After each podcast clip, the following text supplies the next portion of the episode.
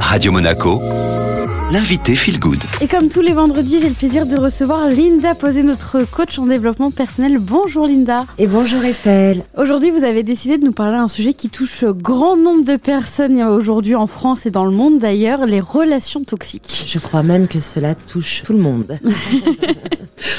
Les relations toxiques. Et oui, nous sommes, je crois bien, tous concernés. Il est très rare dans notre société d'y passer à travers. Nous avons déjà vécu une expérience douloureuse, manipulatrice, séductrice, dominant-dominé. Et on tourne dans le jeu aussi. La relation toxique se trouve à tous les paliers, dans tous les domaines de vie. Que cette relation soit professionnelle, amoureuse, amicale, familiale, celle-ci est bien plus complexe lorsqu'elle concerne l'un de nos deux parents, voire les deux. Celle-là, c'est très dur. Ça concerne un parent pervers narcissique ou manipulateur. En bref, la relation toxique est une affaire actuelle. Tenez Estelle, est-ce que vous, vous avez déjà vécu une relation toxique? Non, jamais. Jamais? Ah, bah, je touche du bois et de la peau de singe. Bah, écoutez, euh, c'est très rare. vous faites partie de cette denrée rare. D'accord. Alors, dans aucun de vos domaines, vous avez subi euh, de relations euh, de séduction, de manipulation, même dans l'amitié euh, Non, vraiment, je suis toujours tombée sur des gens remarqués assez vite et du coup, je me sépare très vite des personnes qui sont toxiques dans ma vie. Donc, c'est super. voilà. Alors, qu'est-ce que vous, vous vous dites à ce moment-là? Tenez, ça peut aider les, les auditeurs? Je, je le vois par rapport à leur comportement et pour moi les personnes qui ne pour moi si les personnes rentrent dans ma vie c'est une cerise enfin c'est la cerise sur le gâteau et si elles m'apportent pas de bonheur ou elles m'apportent pas quelque chose ça veut dire que elles sont pas bonnes pour moi. Donc, vous vous, vous vous connectez à quoi à ce moment-là pour savoir si ça vous apporte du bonheur ou pas? Je le vois dans la vie en général euh, enfin quand on se parle ou quand on se voit euh, si vraiment je suis heureuse euh, ou pas si elles sont cool entre guillemets enfin Ouais. Aligné aussi oui c'est ça aligné Si avec moi-même euh, si elles font ce qu'elles disent. c'est ça Bah écoutez, c'est super. Alors comment reconnaît-on cette relation toxique hein? Eh bien, dans une relation où les co- conflits sont fréquents, répétés, et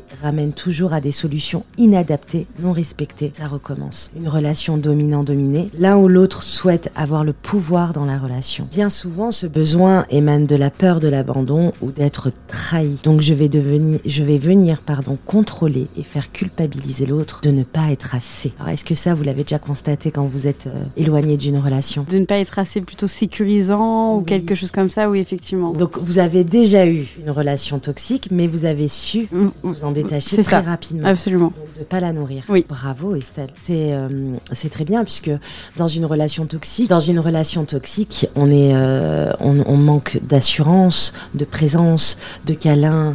On nous demande d'être plus performant. Ce n'est jamais assez. On accuse l'autre ainsi. Cela va créer des distorsions dans la relation, des conflits, de la culpabilité et du manque d'écoute. Déni peut également se rajouter à cette liste. Ce n'est pas de ma faute, c'est toi le problème. Ça, vous avez connu également? Oui, Ouais.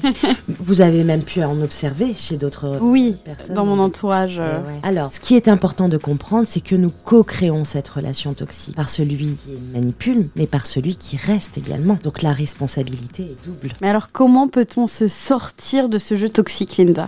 Alors déjà, on commence par le travail sur soi et sa relation à soi. Penser ses blessures de l'abandon, de la trahison, en se revalorisant, en s'autorisant à se parler correctement et être aligné à ses besoins. Comprendre ses peurs et les dépasser pour éviter de les projeter sur l'autre. En tant qu'observatrice, vous avez dû constater dans certaines relations de vos amis que souvent la personne qui subit, euh, qui est donc dominée, on va dire, et se perd euh, confiance en soi, Absolument. de soi.